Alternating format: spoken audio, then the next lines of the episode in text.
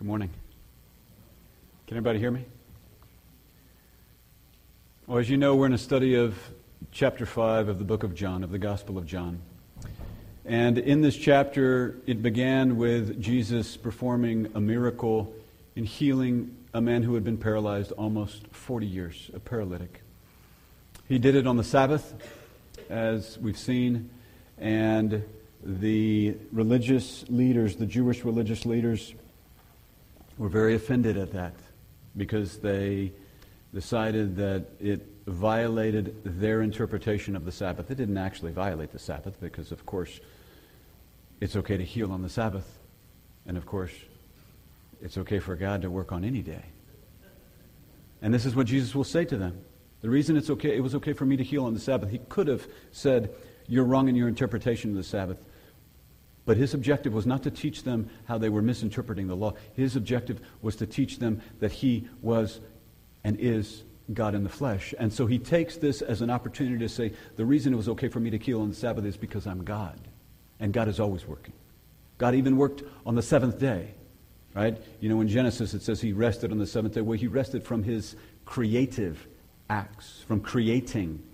But he didn't rest from, as we saw this morning in the 930, he didn't rest from maintaining his creation, from keeping the planet in its course and all of the planets and all of the stars and Adam's heartbeat and, and Eve's heartbeat, all of that. And so Jesus healed the paralytic, and he did it on the Sabbath. He claims to be God. That's the reason why he said it was okay for me to heal on the Sabbath. And now there's a second indictment against him blasphemy. Because the Jewish religious leaders say, You're not God. You're claiming to be God. You're not God, and therefore that's blasphemy. So this is the second count of the indictment before, uh, that they are making of Jesus. Two counts. One is violation of the Sabbath, which is a violation of the Mosaic law, if he really had violated it, which he didn't. And the second is blasphemy, another violation of the Mosaic law. Both of those are capital offenses. Both of those, if they're true, demand the death penalty under the law of Moses. In response to their claim, he then makes ten assertions of his deity. Because he wants them to know, as much as they crave to kill him, he wants them to know that he loves them. And he wants them to know that there is a way out of their eternal the eternal damnation that they are under, which is the, the, the condemnation that we are all under. We're all born rebels. We're actually conceived sinners, David says. And so Jesus loves this crowd that hates him. And so he says, we've studied this so far, this is just by way of review this morning. He makes 10 claims to deity in John chapter 5, equating himself with the Father, saying, I have perfect unity with the Father. I am not the Father, the Father's not the Son, the Son's not the Father, the Father is not the Spirit, the Spirit is not the, the, the, the, Father, the Son is not the Spirit, the Spirit is not the Son. These are three separate persons in the triune God, three separate persons, but we say that God is one because they are of perfect unity. That they always act in unity. And so Jesus has made 10 claims to deity so far to this crowd that is accusing him of blasphemy because he said that he was equal with God. And so, Jesus, we saw last time, shifted from his ten claims of deity to the need for evidence. We saw verse 31 last time, which said, If Jesus said, If I alone testify about myself, my testimony is not true. He's not saying, Don't trust what I say. He's saying, The nature of my claims demand additional evidence. Somebody walks up to you and says, I'm God in the flesh. I'm equal with God. Your radar should go up and say, ding, ding, ding, ding. ding. Uh, we have a problem here. You have a problem. Right? Because the claim, I'm equal with God, demands additional evidence than the words. That's what Jesus is saying. My claims are of such a nature that they cry out for additional evidence. I have equated myself with the Father. And so, guess what the Father does, Jesus says? The Father presents evidence that substantiates that I am equal with the Father. And so, last time, Jesus began with a list of witnesses. He claims deity. He claims to be God ten times, and he uses the word testify or testimony ten times to validate his ten claims to be God in the flesh. Last time, Jesus spoke of two witnesses. Today we'll see more. The two witnesses that Jesus spoke of last time are John the Baptist, sent by the Father. John the Baptist testified that Jesus is God in the flesh and that Jesus is the Lamb of God who takes away the sin of the world, which is to say, Jesus is the only access to God. John the Baptist was the first witness that Jesus mentioned. The second witness that Jesus mentioned was the works, the very works that Jesus does that the Father gave Jesus to do. Because the Father's presenting all these witnesses. All these witnesses are of the Father. Jesus' works are tied to his claims of deity. Right? Many people did works. Many people ra- well, many people did works. Not many people raised others from the dead, but certainly a number of people raised raised people from the dead before Jesus, in addition to Jesus. Elijah, Elisha, they raised people from the dead. Jesus raised Lazarus from the dead, we saw last time. Jesus raised somebody from the dead. Elijah raised somebody from the dead. Elisha raised somebody from the dead. Moses did, did miracles. Peter did miracles. Samuel did miracles. Jesus did miracles. What's the difference? Why the difference? The difference between all those people who did miracles, Moses, Samuel, Peter, Elijah, Elisha, and Jesus, is that Jesus alone claimed to be God in the flesh. They did the miracles, Moses, Elijah, Elisha, Peter, Paul, all the others. They did the miracles to validate their claim. Right? The apostles did miracles to validate that they were sent by Jesus that they had the authority to speak on behalf of Jesus, the, uh, the apostles. Jesus does his miracles to validate his claim. What's his claim? His claim is, I'm God in the flesh. That's the difference between these groups of people who did the miracles, all the other groups, and the one and only of God, the monogenes of God. And so, two witnesses we saw last time John the Baptist Witness number one, sent by the Father. Witness number two, Jesus' works that the Father set in advance for Jesus to do in fulfillment of the Scripture because Jesus doesn't just do miracles willy nilly. Hey, I'm going to do this. I'm going to do. Oh no, that's eh, yeah. I'm gonna, no.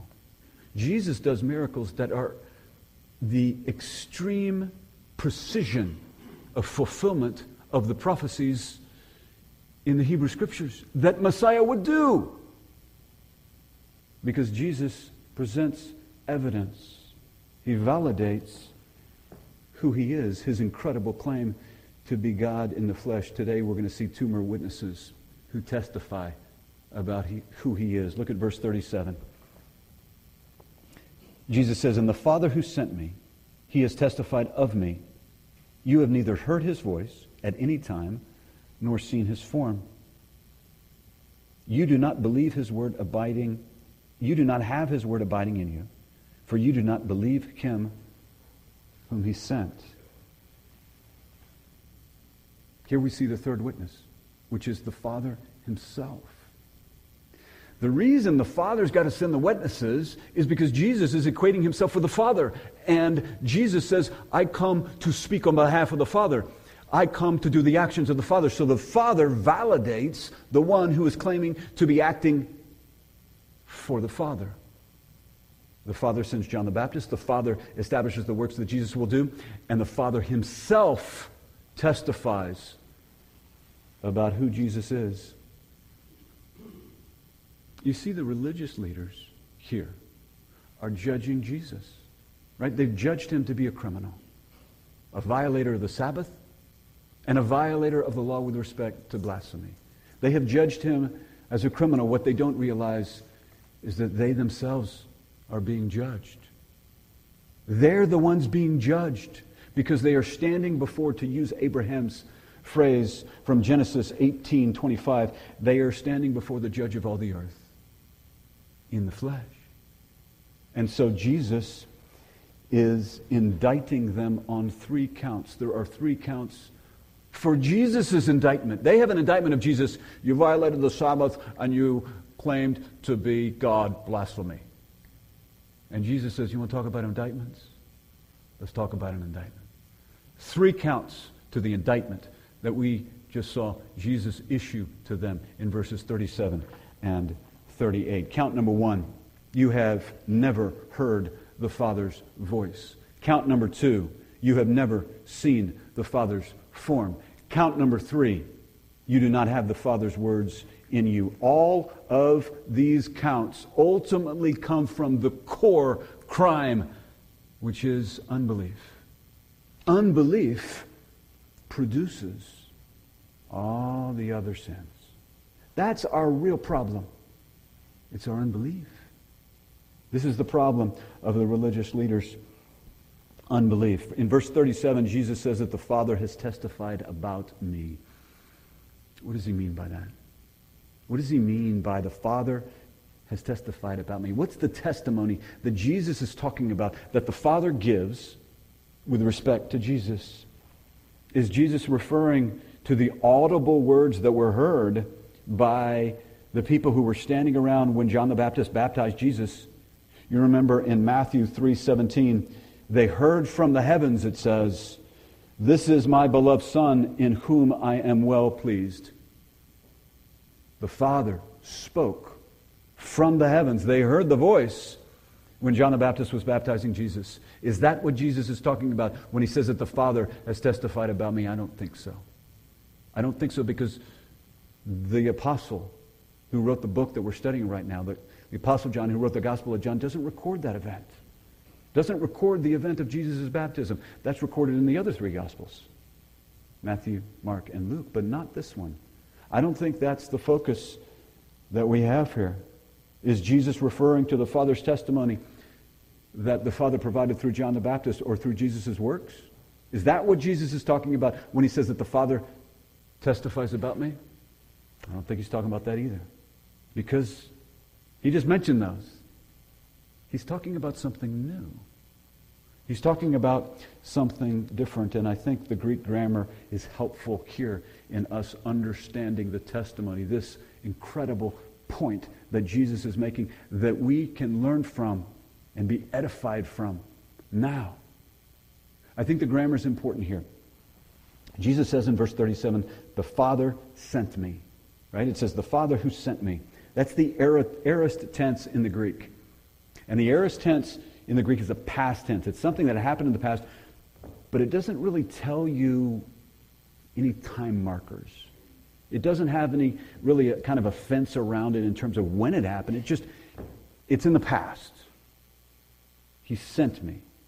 He who sent me. This is the aorist tense. But then Jesus uses another tense in the past tense. He says, He has testified of me. That's not the aorist tense, it's the perfect tense. We've seen the perfect tense before. The perfect tense in the Greek is a tense that says, That happened in the past, completed action. It's something that happened in the past, completed in the past, and it has ongoing effects. It's got ongoing results. The testimony that I think Jesus is referring to, that the Father is giving with respect to Jesus, is the testimony that the Father gave before Jesus ever came to this planet. Before the Father, you see, you see the two statements. He sent me, he has testified about me. He sent me, aorist tense, he has testified about me, perfect tense. What Jesus is saying is that the Father has already issued the testimony about me before he ever sent me from heaven to be born from Mary, to come as a baby and grow up as a man. That testimony that Jesus is referring to is testimony from the Old Testament. Before Jesus came, remember God is triune.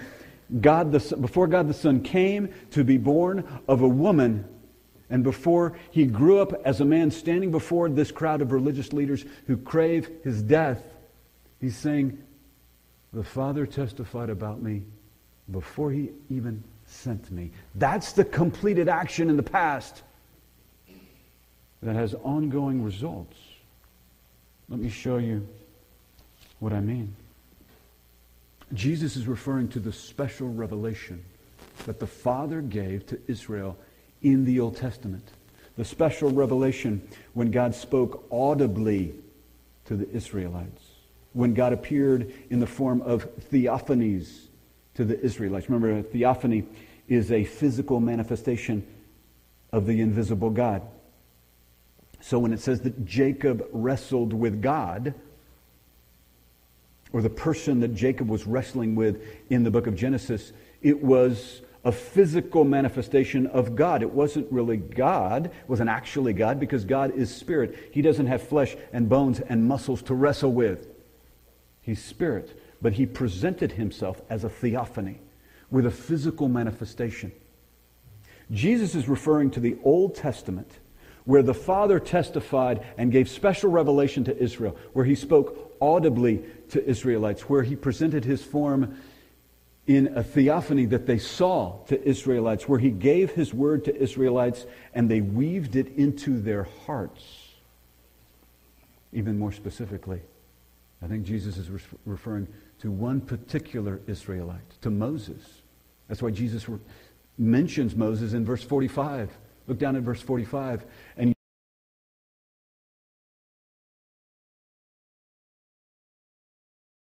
Do I need to change mics? Okay. In Exodus 33, verse 18, we have this description of Moses seeing the theophany. Many of you are familiar with this event. Let's just read it. Then Moses said, he's speaking to Yahweh, I pray you show me your glory. And he said, I myself will make all my goodness pass before you. But he said, You cannot see my face, for no man can see me and live. Then in verse 21, then Yahweh said, Behold, there is a place by me, and you shall stand there on the rock.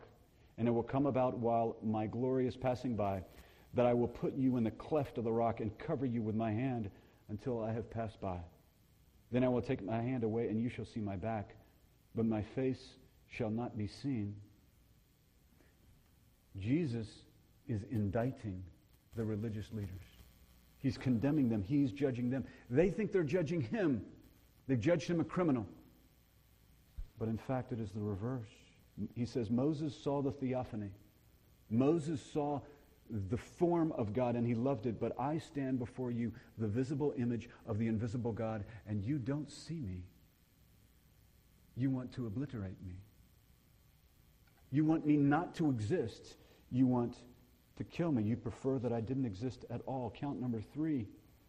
You do not have the Father's works. Shema Israel Adonai Eloheinu Adonai Echad. Or I think the better way to say it is Shema Israel Yahweh Eloheinu Yahweh Echad. Because I think we should pronounce the name of God. That's what God said in Exodus 3. Shema Yisrael. Hear, O Israel. Yahweh Eloheinu. Yahweh is our God. Yahweh Echad, Yahweh alone, or you can say, you can even uh, translate it as Yahweh is one. And then in verse 5 of Deuteronomy 6, you shall love Yahweh your God with all your heart and with all your soul and with all your might. These words which I am commanding you today shall be on your heart. Again, Jesus is judging and indicting the religious leaders. Moses weaved God's word into his heart and taught the people to weave God's word into their hearts. Jesus says, I speak the words of my Father, and you hate my words, especially my words claiming that I'm deity, equating myself with the Father. Ultimately, this three count indictment boils down to the last phrase of verse 38. Look at the last phrase of verse 38 for you do not believe him who sent me.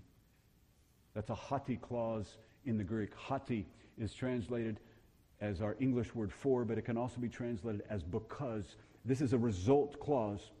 In other words, the reason for these three counts of indictment against you is because you do not believe in me. Your unbelief in me. This is the timeless tragedy of humanity unbelief.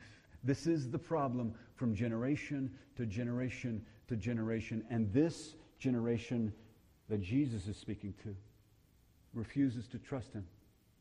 To use the, the language of the old King James in, in the, the first chapter of John, he came into his own, and his own received him not.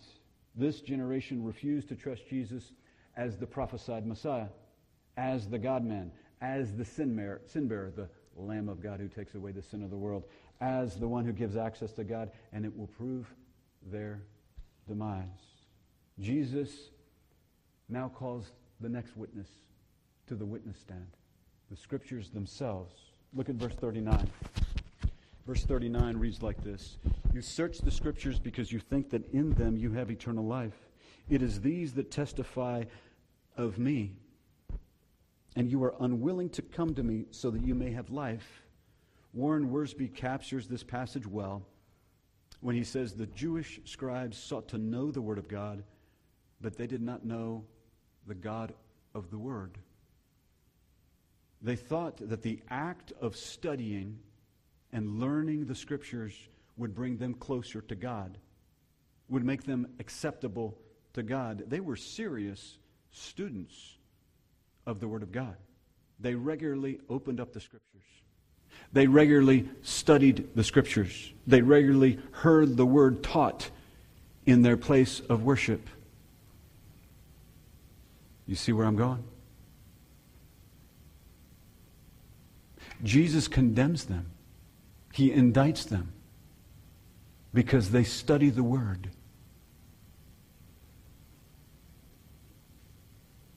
Why? I mean, that's what we do, right? Because their motivation. You must guard your thoughts at all costs.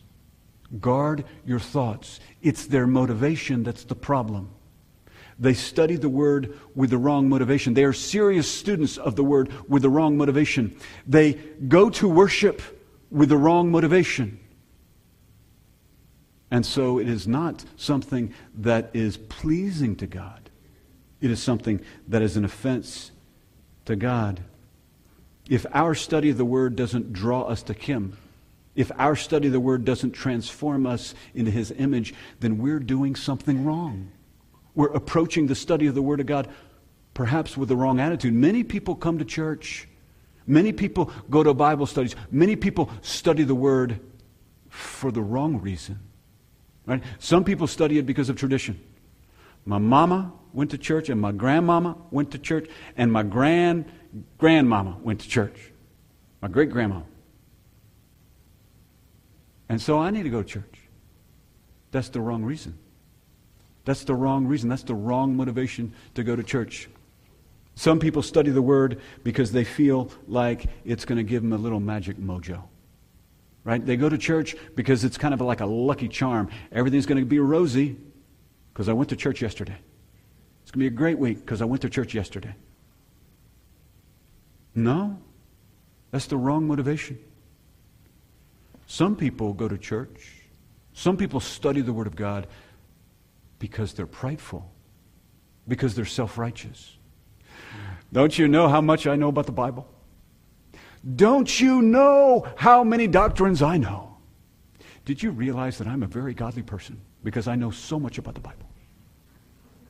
Right? This is how the self righteous mind works. This is how the prideful mind works. The one who goes to church, the one who studies the Word, because he wants you to know he's so knowledgeable so knowledgeable about God's Word. This is the problem with the religious leaders that Jesus is speaking to. This is the motivation that they have, this prideful self righteousness. And this is why he condemns them for their study of the Word. It's a very subtle thing. Some people study the Word, and God says, I'm pleased with that. Some people go to church and God says, I'm pleased with that. Some people go to church and some people study the Word and God says, Nope. Nope. I'm not pleased with that. The difference is motivation because God knows your thoughts. God doesn't want your, your, your motions. Just go through the motions. La, la, la. No. God sees your thoughts. He wants your heart. Remember what Jesus said? You're to love him. You're to love God with your mind, with your whole person, with your soul, with your heart, with everything about you. And then your actions follow that. This is what is happening here in this description. We are to study the Word of God for the right reasons, that we may know Christ, that we may be saved from our empty manner of life. Make no mistake. Our lives are empty without Christ. I mean, don't, don't take my word for it. It's, it's, it's, it's Peter's word, right? It's the Apostle Peter in 1 Peter. He says, we, are not, we were not saved. We were not saved through our own selfish, empty desires. Let me just read it specifically in 1 Peter. 1 Peter, he makes this, this kind of damning statement with respect to with respect to our view of our lives and, and, and the emptiness of the life that the culture sells us. He says, You were not redeemed with perishable things like silver and gold from your empty manner of life. Empty, futile. That's the, that's the concept of the Greek word there. Look, I'm not trying to offend you, just being honest.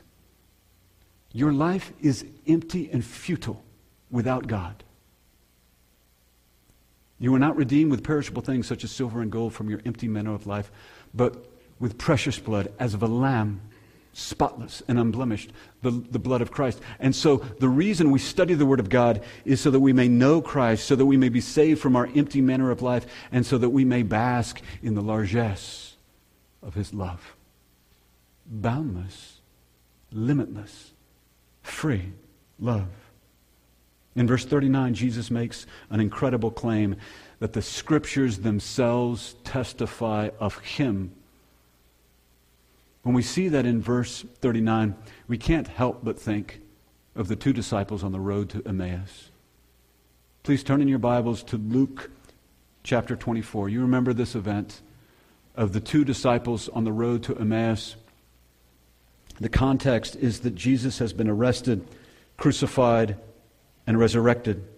And two of his disciples, his followers, have heard that he's been resurrected, but they don't believe it. And so they're discouraged. They're sad. They're despondent over his death. Luke 24, verse 13, begins the account here. It reads like this And behold, two of them were going that very day. The, the day here is Sunday. It's Resurrection Sunday, literally, Resurrection Sunday. And behold, two of them were going that very day to a village named Emmaus, which was about seven miles from Jerusalem. And they were talking with each other about all these things which had taken place. While they were talking and discussing, Jesus himself approached and began traveling with them, but their eyes were prevented from recognizing him. Jesus temporarily conceals his identity because, because he's going to use the element of surprise to yank them out of their unbelief. Here's the, the painful reality. Even Jesus' own disciples, his own followers, didn't believe him. Right? He said, I'm going to be resurrected on the third day. They don't believe it. They didn't believe it when he said it. These are, these are believers who have trusted in him, but they didn't believe his claim that he was going to be resurrected. Not even his own followers believed it. We'll see that as these events unfold. By the way, the fact that Jesus conceals his identity, he prevents them from recognizing him, it shows us something very interesting about the resurrection body It shows us that the resurrection body is recognizable. In heaven, they're going to see you and say, That's John. Oh, yeah, that's Susie. That's Alex. It's a recognizable body. It's the same body. It's just the molecules are remade. Jesus has flesh. He sits as a man at the right hand of the Father today with flesh and bones, a skeletal system, a face, eyes, ears. It's just those are remade for space travel. Literally, right? In Acts 1, he ascends into the clouds as a man. He will return as a man. And so he has to conceal himself because he's going to use surprise to draw them out of their unbelief. Keep reading in verse 17. And he said to them, What are these words that you are exchanging with one another as you're walking? And they stood still, looking sad. One of them, named Cleopas, answered and said to him, Are you the only one visiting Jerusalem and unaware of the things which have happened here in these days? In other words, have you been living under a rock? Verse 19. And he said to them, What things? Who says God doesn't have a sense of humor? He says, What things? Jesus has been arrested, tortured, crucified, raised from the dead. He's paid for the sins of the world, done checkmate on the devil, defeated the devil on the cross, been raised from the dead, never to die again, unlike any other human being. And he says, What things? I think the text is designed to make us chuckle when we read that. Keep reading in verse 19. And they said to him, The things about Jesus the Nazarene, who was a prophet, mighty in deed and word, in the sight of God and all the people. You see, they believe in him. They just didn't believe in his resurrection. And how the chief priests and our rulers delivered him to the sentence of death and crucified him. But we were hoping that it was he who was going to redeem Israel.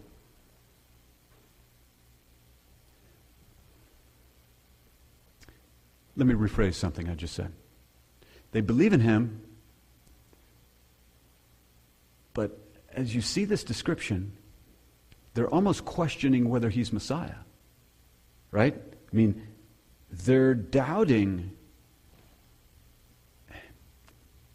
The Hebrew scriptures prophesied that Messiah was going to redeem Israel, that Messiah would bring all this peace and prosperity, but he's dead. Jesus is dead, and that's why they're sad, because they had all these high hopes that Jesus would fulfill all the promises of the Hebrew Scriptures of bringing prosperity and getting rid of the Romans, who the Israelites lived under the boot of the Romans. But Jesus is dead. And that's why they're despondent. They're almost kind of questioning I guess someone else has to come to fulfill the promises that, that the Hebrew Scriptures prophesied that Messiah would do.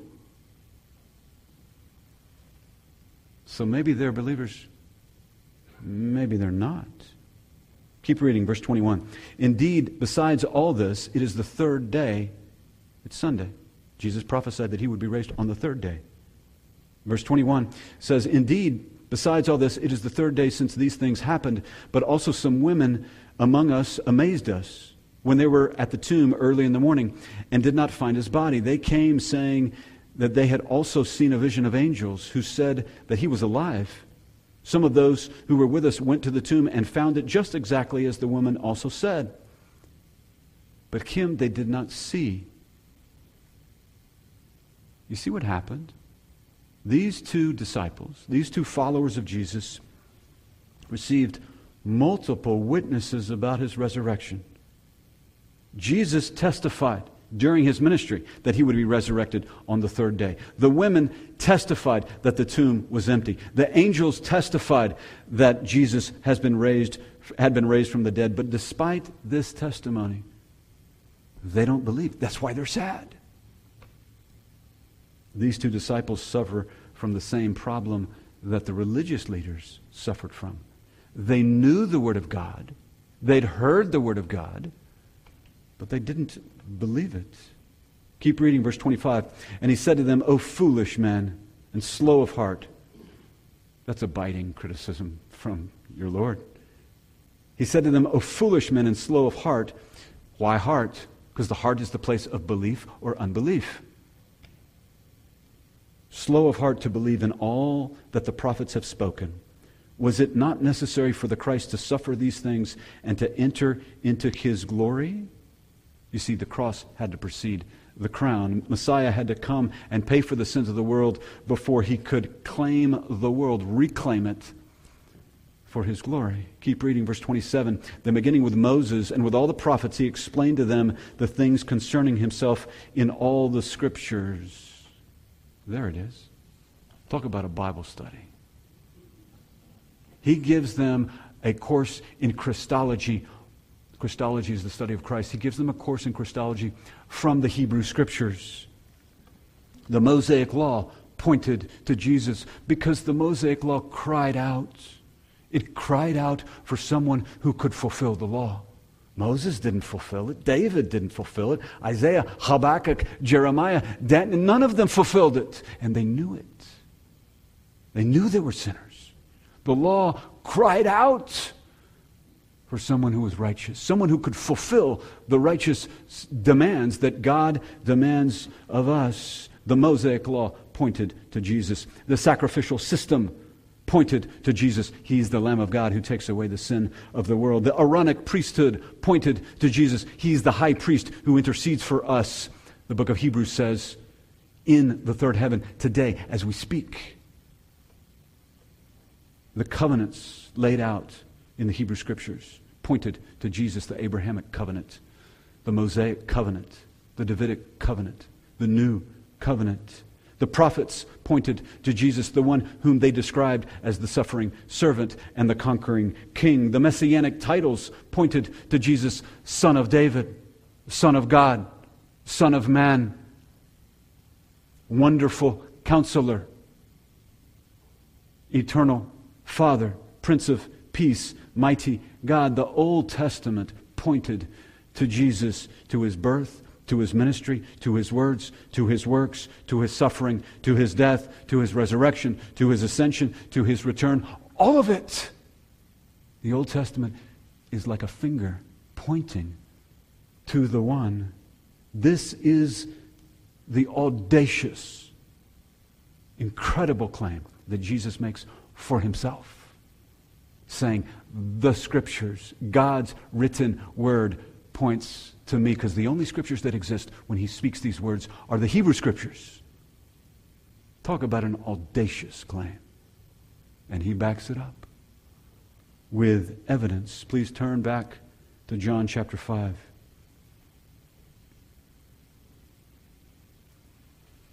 Let me mention one thing before we dive back into John chapter 5.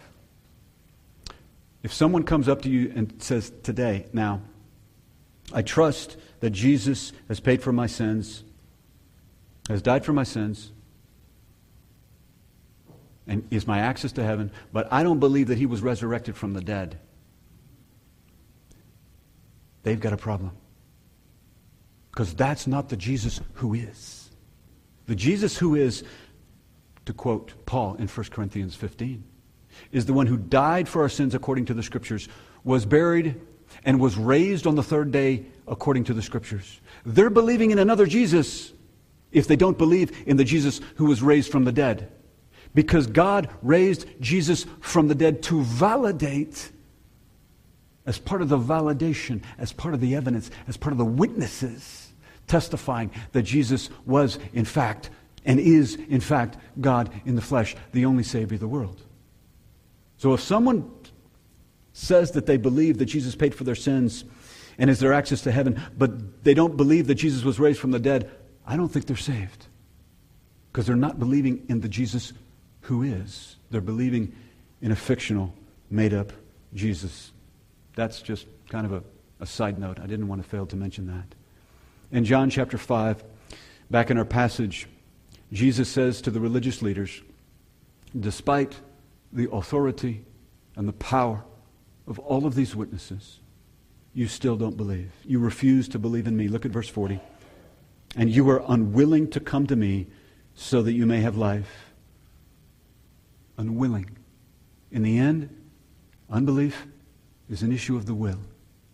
God doesn't make people believe in Him. He doesn't stick His finger in your brain, in your heart, and say, light switch on, you're going to believe in me. And for them, light switch off, they're not going to believe in me. It's an issue of the will. Now, is God sovereign? Absolutely. Does Paul teach the doctrine of election? No question. In the book of Ephesians, the saints were called, elected, chosen, whatever word you want to use, before the foundation of the world. We'll say, you say, well, wait a second.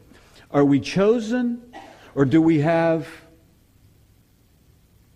the will, the free will to believe? Yes. It's both.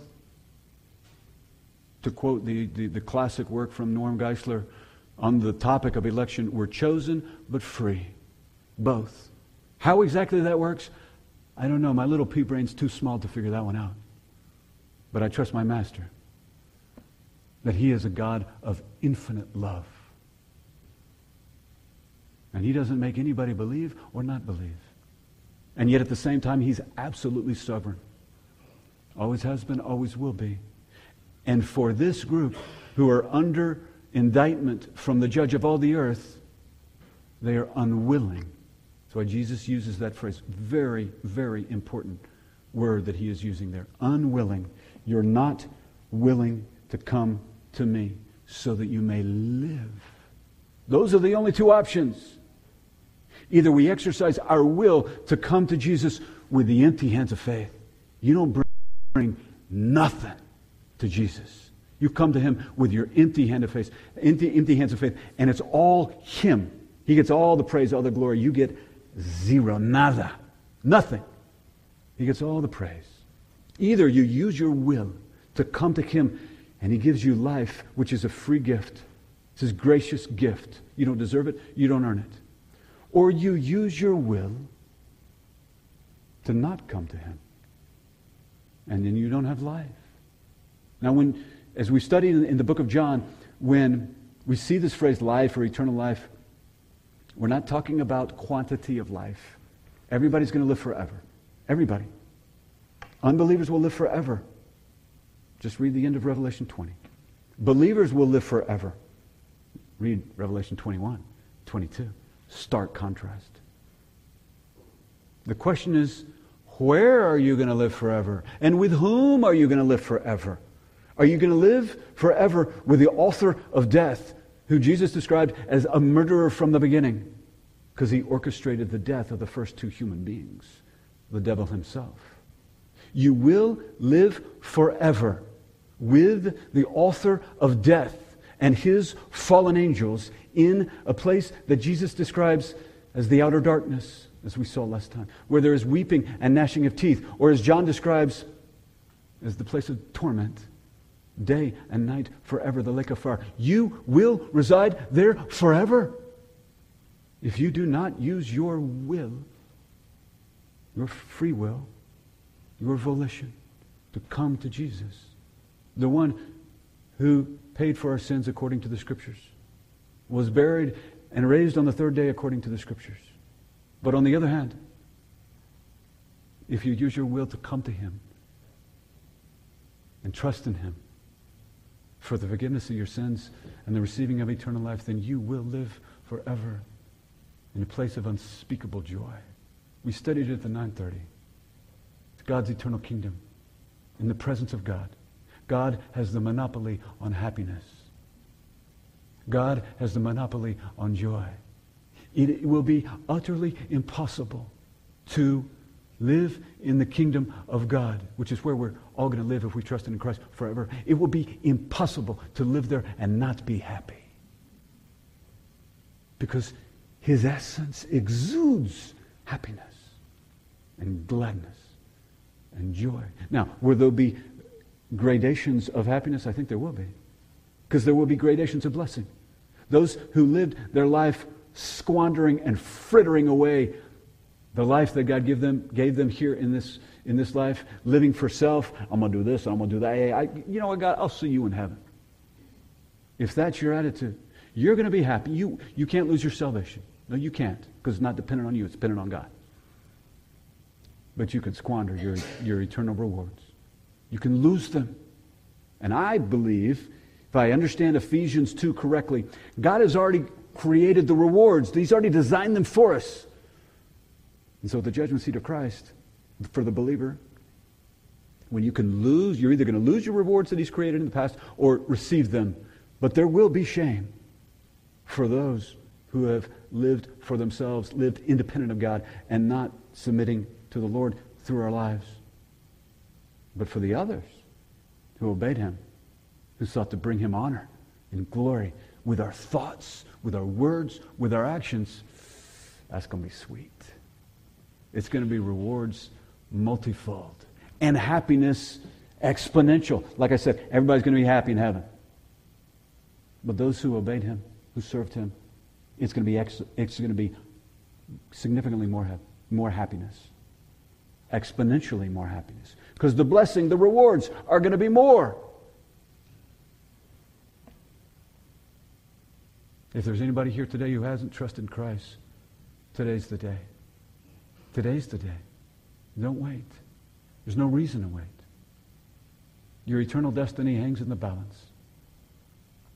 And you have no luck on tomorrow. You might not have a tomorrow. You say, I'm young. Sure, I do. There's no guarantee. The older we get, the more we realize there really isn't a guarantee. All you have to do is trust in Christ. What the Philippian jailer said to the Apostle Paul is when he said, What do I have to do to be saved? The Apostle Paul said it very plainly, very directly, very clearly Believe on the Lord Jesus Christ, and thou shalt be saved. Whoa, that's too easy. You say that's too easy. You know why it's easy? Is because God loves you. Incredibly difficult and pain, well, painful for him, difficult for him as a man. As God, he can do anything. Limitless. But remember, Jesus is fully God, fully man, and he gave it all for you. He died for you. Let's close in prayer. Father, we thank you for your word. We praise you for it. We ask that you transform us by it, challenge us to obey you, break us of our rebellion, teach us to submit to you. We pray these things in Jesus' name.